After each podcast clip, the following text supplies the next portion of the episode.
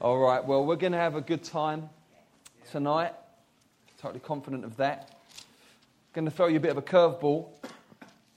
So, you thought we'd finished the Malachi series, but if you'd followed the passage closely last week, you would have realized that we didn't look at the last three verses because when I was talking to Dean about him preaching last week, I said, Look, can you leave me those last three verses? I really want to preach on those. And he was gracious enough to say, Yeah. So we made this arrangement. So, in one sense, we're kind of finished, but I just want to zone in on, on these last three here. Um, also, just to say that uh, previously I would have put a lot of scriptures up on the screen. I'm doing that less and less, partly because um, I want you to get used to holding your Bible and flicking around and finding books in the Bible because I've got a conviction that many Christians don't do that much. And it's good to just get hold of the thing and get used to reading it, okay? Um, because uh, if you don't, it's just, it just becomes one of those things where it's, it's like, it's the way, the illustration I use sometimes is, it, it's like how many meals that you've ever had in your life, literal meals, can you remember? I mean, maybe if I, I want specific, not just sausage and eggs, no, no, specific moments where you had a meal. How many could you list off? Some of you five, maybe some of you ten, maybe some of you 20, maybe some of you real food lovers 30, okay? yep. But, but here's the question. Here's the question. What shape would you be in if you'd only ever eaten 30 meals? Bad shape.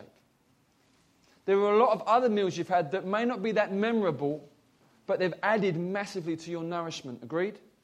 And your health. Now, there are those moments when you read the word, and you know, I'm a charismatic Christian, so, you know, the more explosive moments, the better. Right? There are those moments where God just powerfully highlights stuff, and you know, oh, gosh, I never saw that before, even though I've read it 10 times before, and God just speaks powerfully and clearly through the word. The more of those, the better, I say. But here's what I also know when it's not, not like that, you're still getting nourished. Anyone agree? Yes. So please don't make the foolish decision that, you know, well, you know, I read it for a few times lately and it hasn't really been that exciting, so we'll just put it aside for a bit. That's like stopping eating because your last few meals you had weren't that dramatic.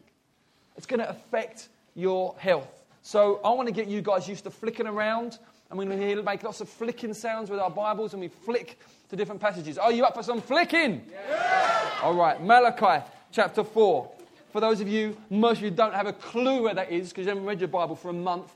It's in the last book in the Old Testament, which is about two thirds through. The Bible split in two testaments, Old and New. It's the last book in the Old Testament. I'm going to pray. I can not hear many flicking sounds. Who's got their Bibles with them? Who hasn't? Shame on you.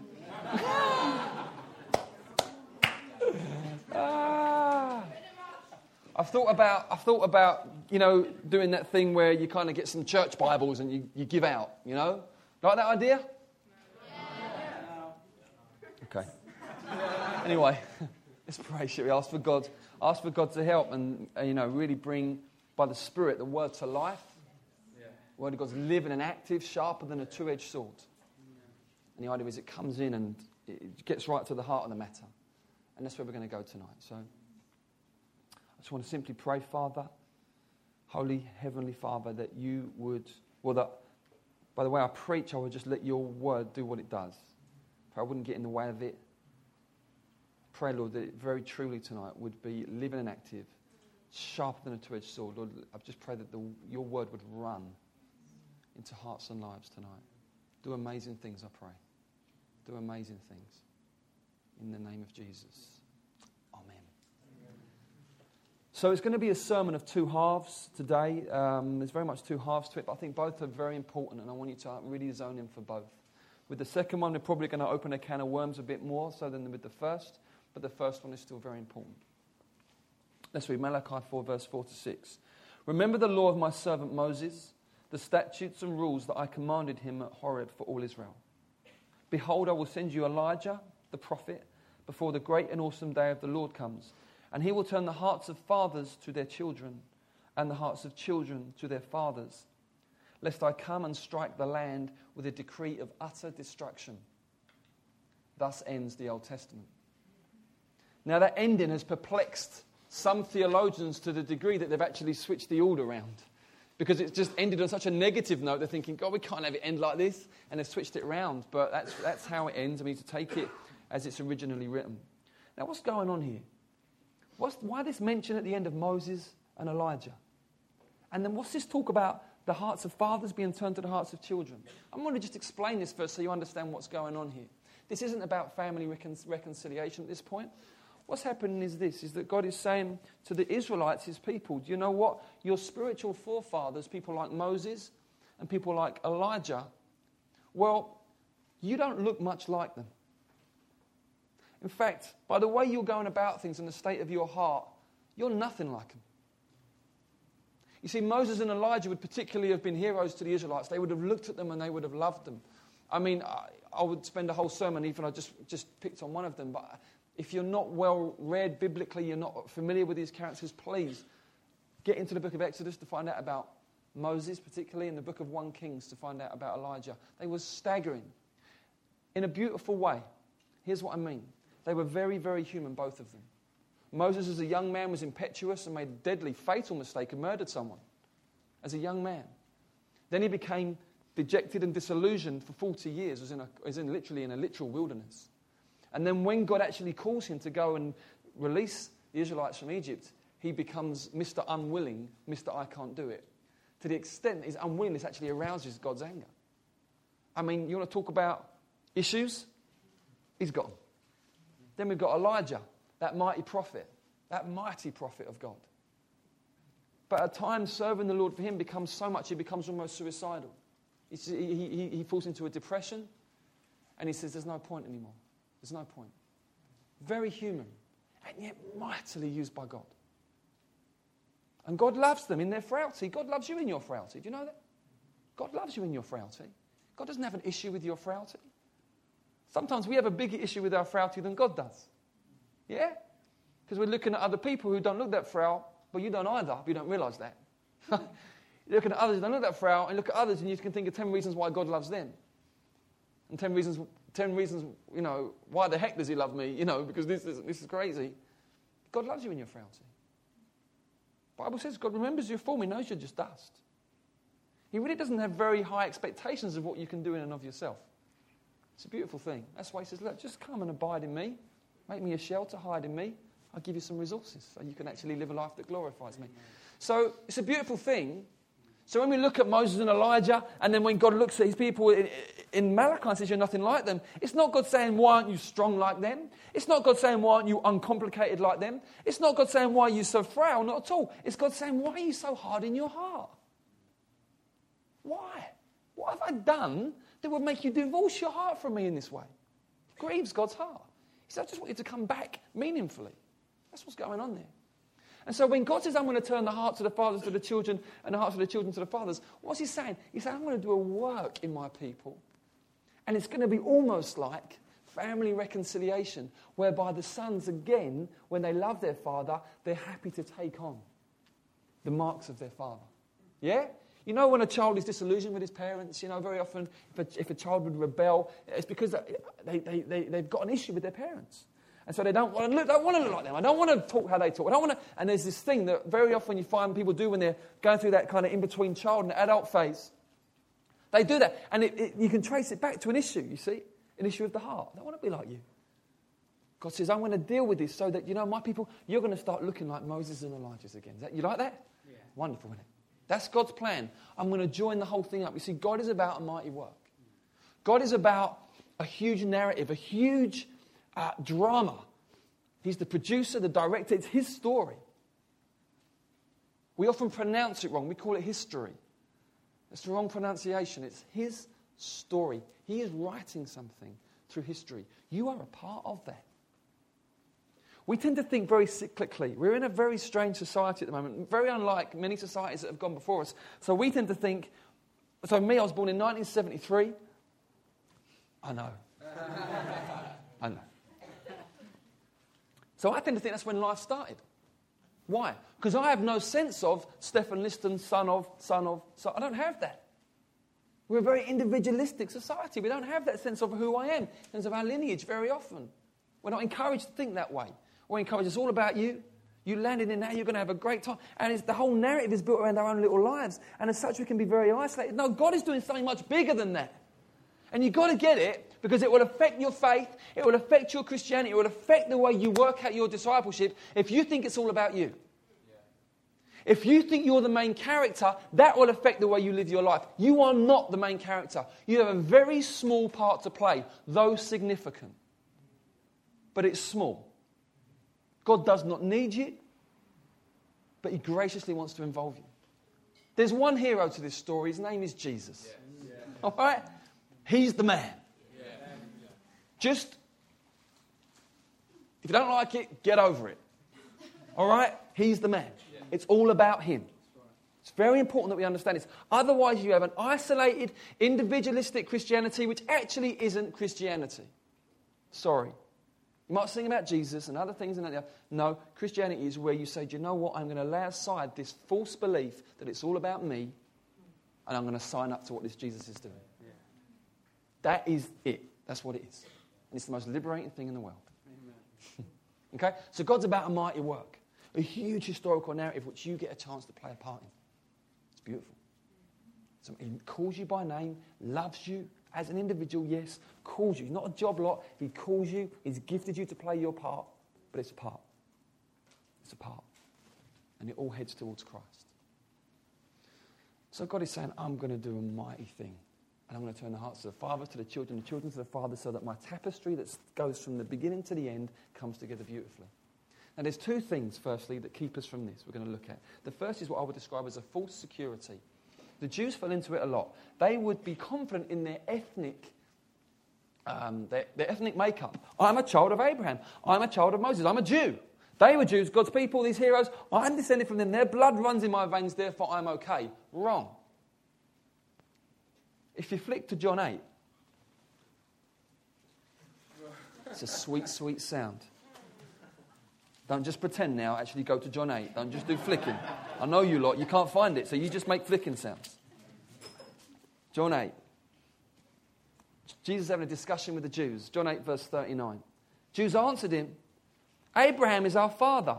Jesus said to them, If you was Abraham's children, you would be doing what Abraham did. False security. Yeah? Well, look, his blood runs in my veins. We're Jews. Jesus said, no, sonship is about being a chip off the old block. Sonship's about looking like your father. That is biblical sonship. It's a false security. Maybe you've got that. Well, I'm, you know, I go to church sometimes. Or my, my, my family's Christian. Or that's my background. Or I prayed a prayer when I was five. Do you look like Moses and Elijah? What I mean is this Do you have a very human and a very frail and yet a very genuine trust in Jesus Christ? I'm not asking whether you prayed a prayer when you were five. I'm not asking you that. I'm asking you to trust Jesus. It's a different question entirely. It's a different question entirely. Are you trusting Him?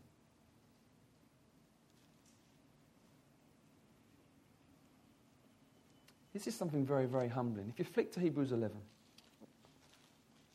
Hebrews 11 is a beautiful chapter where it goes through this list of all the heroes of faith, heroes and heroines. They're all in there. You name them, they're in there. It's beautiful. But listen to what it says at the end. Hebrews 11. It's towards the end. If you've got to Peter and James, you've gone too far.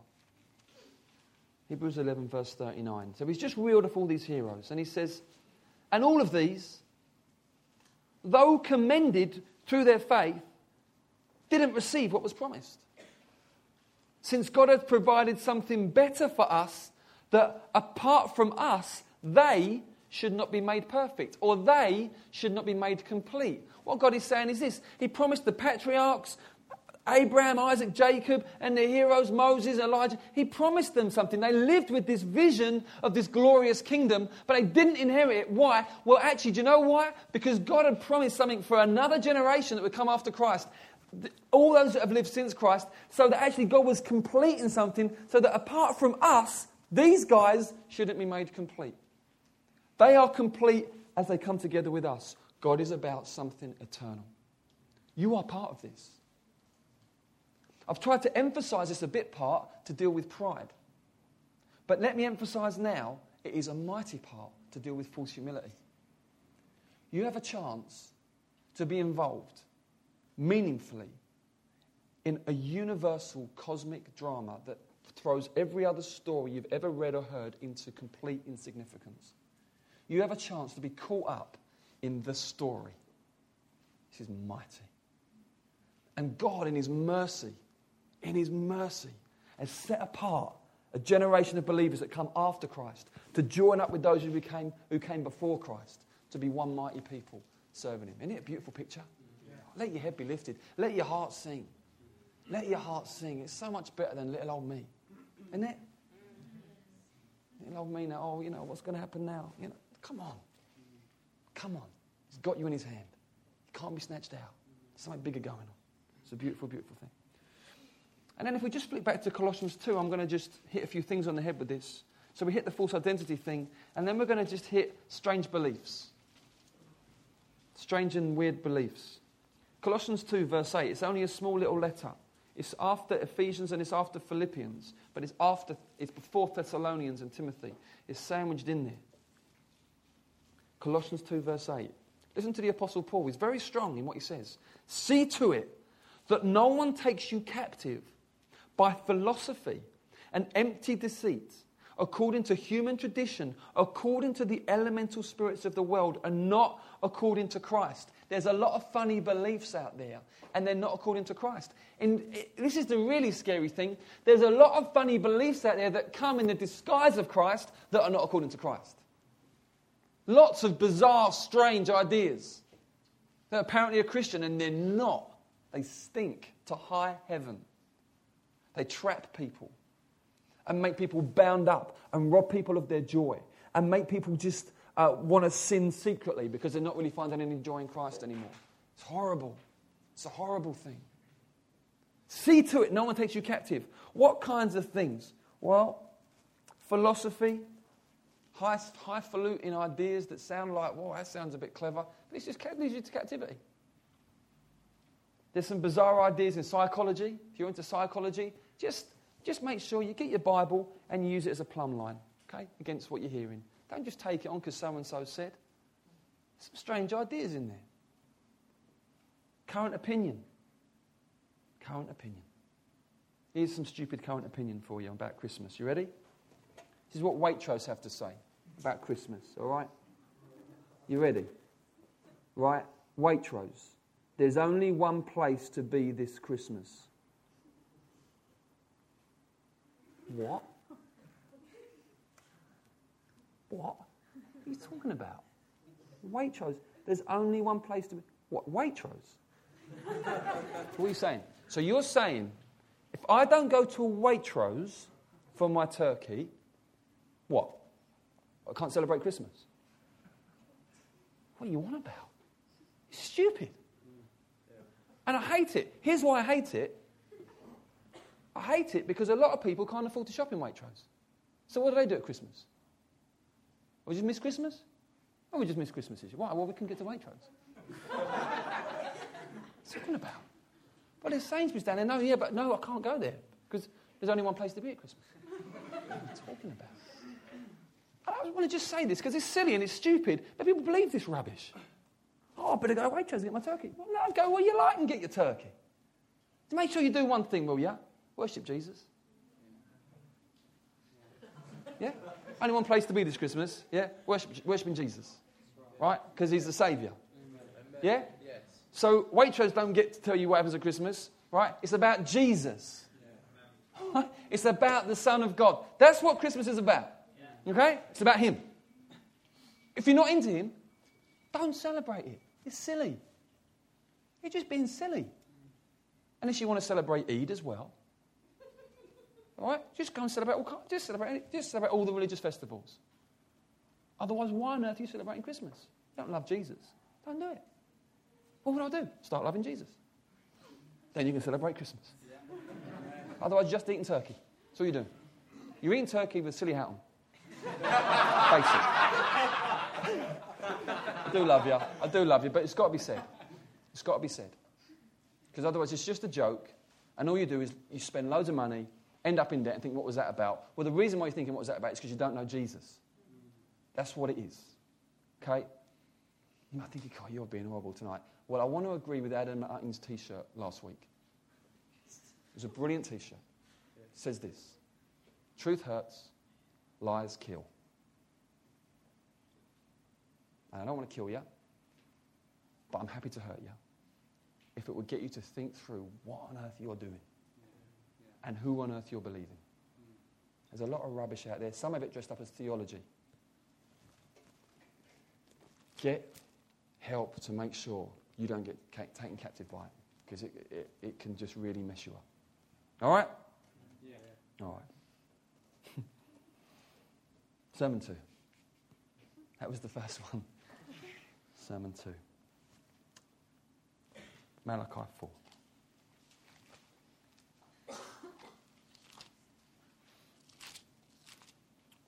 Okay. I'll send you Elijah the prophet. He will turn the hearts of the fathers to their children and the hearts of the children to their fathers. Listen to a theologian on this. Although the reconciliation of family discord is not the focus of this postscript in context, that message is certainly relevant given the breakdown of the nuclear family unit in Western society. The dissolution of the family is manifest in rampant dysfunction seen in parents and children alike in the form of abuse, addiction, and obsessive behavior patterns seen in parents and children alike. What better word for a society disintegrating slowly due, due to its own self absorption than turn to God and to each other? What better word for a society disintegrating slowly due to its own self absorption than turn to God and turn to one another? What is the gospel about, folks? Let's just ask the question. Let's strip it right back. If you were to say to me, Steph, give me one reason why I should become a Christian, here's what I wouldn't say so that you can be happier. Here's what I wouldn't say so that life can be easier. Here's what I wouldn't say so that Jesus can help you with your problems. I wouldn't say that. If you want me to strip it right down, what would I say? I would say this so you can be reconciled to God. That's what you need. The gospel's about reconciliation. We are born alienated. A miracle has to happen to get us back. That miracle is Jesus Christ. Amen. That's the miracle. That's the rescue. You see, this is the big deal. This is what some people they don't get the cross. The reason they don't get the cross is they don't get the problem. The problem is primarily that you're not happy. That's not the problem isn't primarily that you're not happy. That's just a byproduct of the fact you're alienated from God. Or it's not primarily that you're not peaceful, that's a byproduct. Or that life's tough, that's a byproduct. What's the heart of the issue? You're alienated from Him. You're separated from Him. There's a huge barrier in the way. You don't know Him. We are born blind and lost. A miracle needs to happen. The only way through that barrier is Jesus Christ. You say, well, how so? How, how does that work? Well, how it works is, is that what he did on that cross was he resolved the situation properly. We're going to look at that as we go on this evening. But suffice to say, for now, in this point in the message, the gospel is all about reconciling us to God. There's a vertical element to it. But then once that's been accomplished, there's a horizontal element. God is looking for us to be reconciled with different people in our lives that we've fallen out with, that we are uh, holding bitterness towards, resentment towards, that we refuse to forgive, people that um, where there's discord. He's looking through the cross to bring about horizontal reconciliation also. That's what I'm going to speak on tonight. It's very, very important and very, very meaningful. What does becoming a Christian involve then? If it's reconciliation, well, what does that entail? I've written a short list just to give you a feel. It entails being adopted as a son. It entails being taught as a disciple being recruited for the battle, being befriended for the journey, being loved as a bride, being killed as a sinner, and then resurrected as a saint, being crowned as a co heir, being clothed as a prince, being beautified as a masterpiece, being commissioned as a missionary, being blessed to be a blessing, being healed to bring healing, being indwelt as a temple, being empowered as a witness, being used as an instrument, being filled as a vessel, being released from your debt, being rescued from the pit, being pardoned of your guilt, forgiven of your sins, and restored to glory. It's really good. Yeah. There were just a few thoughts I put together. There's a whole lot more to it than that. It's just a few thoughts. It's a very rich and multifaceted salvation.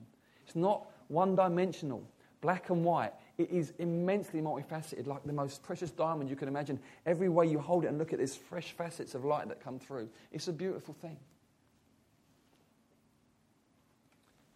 But the knock ons of that are supposed to spill out horizontally.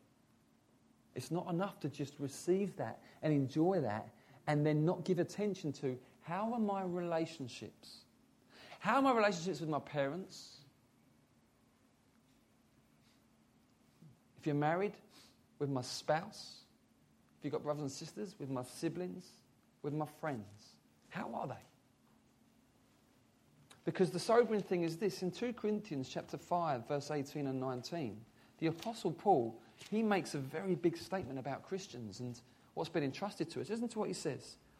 He's just spoken about if you're in Christ, you're a brand new creation. The old is gone, the new has come. Hallelujah.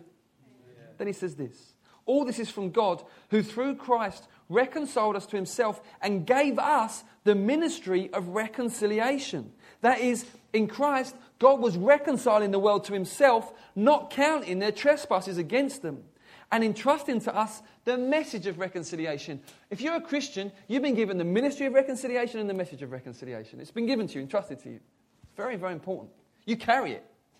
You're a living example of it. You're an example of someone who has experienced reconciliation. I was lost, but now I'm. I was blind, but now I. You know how it works. Something's happened to me. A miracle has happened. I'm not what I was. And you carry it with you into your relationships. It's not enough to say, oh, isn't that great? Great. Well, I'll hold this in. No, because you see, God doesn't like ponds, but He loves rivers. Understand what I'm saying? When He gives His living water to you, it's not just so it sits there in a pond, it's so it flows through you as a river. That's what it's about. God does not have a problem giving you huge amounts of blessing. He really doesn't. He just wants to know that it's going to flow out. Yeah? You start doing the pond thing, you're probably going to just stuff things up and block the whole system up. God says, I want to bless you, just give it out. Just give it away. Trust me that there is a never ending supply from heaven. As you do this, it will keep coming. It will keep. There's a faith issue in there for us. So, how do we work this out practically? When the Sermon on the Mount, Jesus says this Blessed are the peacemakers, they shall be called sons of God. Now, a peacemaker is very different from a peacekeeper. Very important you understand this. What's a peacekeeper? Well, in war torn countries, we see that United Nations will send a peacekeeping troop. What do they do? Well, basically, firstly, why are they sent? Because there is no peace. And what do they do? They try to keep the peace. They stop it kicking off. Why do they have to be there? Because there is masses of anger under the surface, violence just waiting to kick off. There's loads of uh, desire for vengeance. It's all just bubbling away. Why? There is no peace. Where there is no peace, you need a peacekeeper. Jesus said, Blessed are the peacemakers. That is much more radical. Blessed are those who come in actually deal with the situation and bring about true and lasting peace so you haven't got to fill the place with peacekeepers. That's what God's after. They'll be called sons of God. Why? Well, because God's just like that. In what sense? That's the gospel, isn't it? Jesus came in. Oh, you, know, you, read the, you read the Gospels and go, oh, people say, oh, Jesus is a nice guy. Read your Bible. You, it is confrontation after confrontation after controversy after confrontation. It's all kicking off, and then it kicks off massively at the cross. Why? Because Jesus is coming to make some peace. Doesn't look like it. Well, sometimes you want to get some peace, you've got to go through some rucks. You want to keep the peace, yeah, it'll all look nice. Just don't say that, whatever you do. Because if you do it, it'll all kick off. Just don't go there on that subject, whatever you do. Just don't say it like that, because it's, yeah, because you, you like that, your eggshells. Have a lot of that at Christmas, don't we? Don't say that, Uncle, Uncle Lenzia, you know, all that. yeah, I forgot.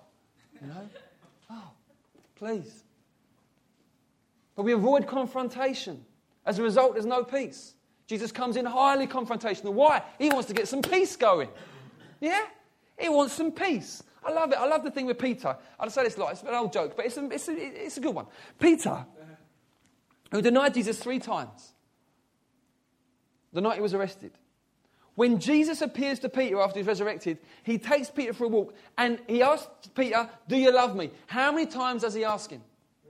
right. Why? Because he's, he's, he's looking to actually take Peter back to it and work the thing through. Why? So that there's real peace about what happened. Otherwise, you know what would have happened, don't you? No one would have ever have mentioned what number around Peter. you wouldn't, would you? You wouldn't. Don't talk about the Trinity. Peter's around. it's true. Why? Because it's unresolved. Yeah? Don't mention a number. He just flips, man. He just flips. and you know what I'm talking about, because some of you, you just flip on certain things. Why? You haven't sorted stuff out.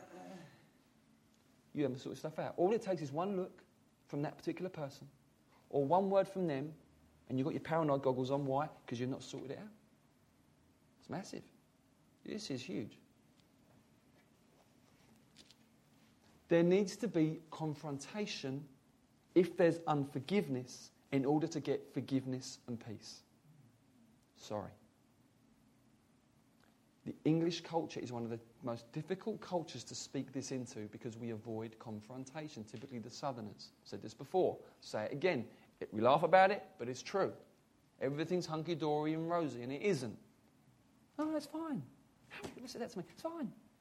You think, I know it's not. I know it's not. I know it's fine. It's fine. It's fine. And eyes are filling up. It's not fine. Let's talk about it. No, no, no. Please. It's not going to hurt you. It's not going to hurt you. Let's talk about it. And people think, well, we'll just stuff it down and it will go somewhere. Well, where does it go? Where does it go? I'll stuff it down. Yeah, where is it? In you. It goes in you. And then guess what? It comes out in really bizarre ways. Serious. People get ill stomach ulcers. People get ill. Why? Unforgiveness. Is everyone who gets ill not forgiving? No, no, no. But it happens. You can't separate your spirit from your body. That's crazy. Don't do that. Don't make that crazy mistake. You're unified. You're a unified whole. It affects you. You get isolated. You withdraw from people. You become aloof. You treat those people coldly. You just feel no love in your heart for that person. What's going on? You're stuffing things down. You're not walking in forgiveness. You're walking in unforgiveness, but you put a nice Christian smile on it. You mustn't do it. It's sin. This is serious stuff, guys. Really serious stuff. We're having good fun tonight, but this is serious stuff. And the hardest place to forgive is with your own family. And I say, especially probably with your parents. It's the hardest place to express forgiveness. Come sit down. Let's go. Let's go. But I want to say this. We need to get our own house in order. There's no point in you going over there and helping that person with that forgiveness issue and going in here and I'm going to help in there if you're not willing to face up to your own issues of unforgiveness. Got to deal with it, guys. It takes guts. Next Sunday evening, myself and Davina, we're going we're to speak. It's an unrecorded message. We're going to both tell our story in terms of what God's done with us, in terms of walking, help, helping us come to a place of genuine forgiveness, people in our lives, and the amazing healing and liberation that it's brought. Okay? That's next Sunday evening. Totally unrecorded because it wouldn't be appropriate to put on the internet. But we really want to just, we want to help people really work this out because this is massive. How many Christians carry deep resentment, bitterness, anger towards their parents? Many, I fear. Many. I want to read you a parable. We're going to end it there. Unless I think of something else to say. Matthew 18. Again, it's Peter. I love Peter. Makes me feel like just maybe I really am saved. Matthew 18, 21. Jesus has been teaching on forgiveness Verse 21, Matthew 18. Peter asked the question I'd ask, or I'd want to ask if I was as bold as he was. Peter came up and said to him, Lord, how often will my brother sin against me and I forgive him? Many as seven times? He's thinking, please, no more than that. And that would have been amazingly gracious, really, in his mind, because the Old Testament law was eye for an eye, tooth for a tooth. So he's thinking, seven times, that's like the number of, you know, completion, that seems pretty big. Jesus said to him, I don't say to you seven times, but 70 times seven. And he's not saying 490, he's saying you just keep doing it. Therefore, the kingdom of heaven may be compared to a king who wished to settle accounts with his servants. When he began to settle, one was brought to him who owed him 10,000 talents. And since he couldn't pay, his master ordered him to be sold with his wife and children and all he had, and payment to be made. So the servant fell on his knees, imploring him, Have patience with me, I'll pay you everything. And out of pity for him, the master of that servant released him and forgave him the debt. But when that same servant went out, he found one of his fellow servants who owed him a hundred denarii, a pittance in comparison. And seizing him, he began to choke him, saying, Pay what you owe. So his fellow servant fell down and pleaded with him, Have patience with me, and I'll pay you. He refused, and went and put him in prison until he should pay the debt. When his fellow servants saw what had taken place, they were greatly distressed, and they went and reported to their master all that had taken place. Then his master summoned him and said to him, You wicked servant, I forgave you all that debt because you pleaded with me. Should not you have had mercy on your fellow servant as I had mercy on you? And in anger, his master delivered him to, now the Greek here says, to the torturers, until he should pay all his debt. So also my heavenly Father will do to every one of you if you do not forgive your brother from your heart. What is Jesus teaching there? He's teaching to disciples if you do not forgive your brother from your heart, your heavenly Father will hand you over to the torturers. That's what's being taught. I meet a lot of tortured Christians. They say to me things like, if you knew what went on inside. Yeah? They say to me, as soon as I'm saying something, I'm, I'm analysing it and I'm I'm flipping out around people and I don't know what to say and just crazy stuff. It's, crazy in there. It's crazy in there. So many. And it's not always the case at all, but sometimes I think, I wonder whether you've got unforgiveness in your life. Just in torment. What's the deal? Here's the bottom line. We live in a messed up world. People do crazy, horrible things there will be things done to people in this room that would just make, you know, would make me want to just go crazy if I heard about it. Horrible, horrible things happen. When we say the world is fallen, we're not just talking about theology. What we're saying is nasty things happen. Horrible things that make us seethe with anger, that make us want to punch something or someone. Stuff that just does our head in. Live in a horrible, messed up world. Okay? It's just the reality of what it is. Things we do, things that have been done to us. Things we say, things that have been said to us. But God says this God says, before you're a victim, you're a perpetrator. And because your sin is against God, who is eternally beautiful, innocent, glorious, and holy, your sin against Him is like that first debt. It's massive. It's the equivalent of billions of pounds. It's massive. Compared to your, compared to your sin against him, people, the way people have sinned against you is a pittance. Now, I'm not saying what you've experienced is small. I'm not saying that. I'm not saying it's irrelevant. I'm not saying that. Incredibly painful. But what I'm saying is this God has forgiven you. And now he calls you to forgive others. And you can't receive his forgiveness and then withhold forgiveness from others. You can't do it. It's anti gospel. Sorry, folks. And it involves pain very often. Sometimes you've got to go to places in your own spirit that you've locked down for years. But you've got to get that stuff out. You've got to release. Here, notice what he says forgiving your brother from your heart. Is it a decision? Yeah, but it's a lot more than that. Yes, it's a decision. Absolutely. But it's a lot more than that.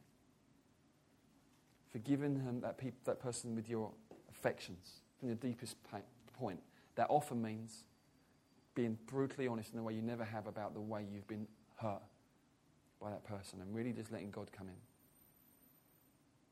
This is really important. This is massive but it's massively on God's agenda. And God is too good to leave you with knots in your spirit. Hallelujah. He's a good father. And he's not willing to come into you say, Yeah, I'll come in as a UN peacekeeping force. No. He comes in as the peacemaker. You might think, if I deal with this, it's all going to kick off. Well, okay, maybe. Very often, when you make peace, it kicks off. The cross is the ultimate kickoff. It's violent. It's like, man, alive. What's... You wouldn't want to have been there. You wouldn't want to have seen it. You want to, we, I tell you, if I'd known what it would have been like, and if I, if I was alive then, I would have run a million miles. I would not have wanted to have been around there. Why? The most terrifying thing you could imagine. But it had to happen so that peace could come. Whatever will kick off as you forgive others will be nothing compared to that. But you might have to go through it a bit. But what have I said to you before? I've said we're building a church here, we're not building an event. All right? We're building a community of people that are centered around the Lord and love one another and are going somewhere together in the power of the Holy Spirit. God is about to work with us, He's got us going somewhere. Some of you, you're sitting here and you're thinking, do you know what? I look okay to others, but if they knew, if he knew, if others knew how messed up I was, they'd reject me in a moment. No, we wouldn't. We just wouldn't. Because just like you look good, we might look good, but we're all the same, for goodness sake. Isn't that the beauty of the church, isn't it? Isn't it? We all come on level ground. Why? Because we're all before the cross, aren't we? yeah? We're all before the cross. And we're all a bit nutty. Let's face it. Let's face it, shall we? But Jesus is for us. He loves us. He's got a purpose for us. And He wants to help us unravel all that nonsense, doesn't He? So we can have a sound mind. It's our inheritance in Christ, isn't it? A sound mind. It will be transformed by the renewal of our minds. Beautiful. What a gospel, hey? Yeah. What this is good. Some of you are freaked out because maybe no one's ever told you this stuff before. But let me say, let me just say this. This is good stuff. This is really good stuff. And it's all possible because of Jesus and his life, death, and resurrection for us. So, in this next part of the service, as we sing more songs and take the bread and the wine, this will be the most helpful way for you to come to terms with the fact that you need to forgive. Because you come to the cross again, yeah? And you suddenly realize, oh my goodness, I have been forgiven and will continue to be forgiven for my crazy thoughts and other things because of the blood of Jesus, because of his broken body for me. So break that bread. And when you break it, break it good. Break it. Because you're remembering that his body was broken for you. It's important. Don't just do some nice little polite thing. Break the thing. Yeah? Why? Because it reminds you his body was broken for me. Because my sin is that serious and his love is that strong. And then when you get to the wine, just stop and ponder the blood of the Son of God was shed. Your blood may have been shed by abusive parents. Your blood may have been shed by bullies in the playground. If not physically, spiritually, your blood might have been shed by all kinds of words because the tongue has the power of life and death. And that hurts. But there's healing at the cross. Amen. There's healing through the blood of Jesus. Amen. Amen. Let's worship, shall we?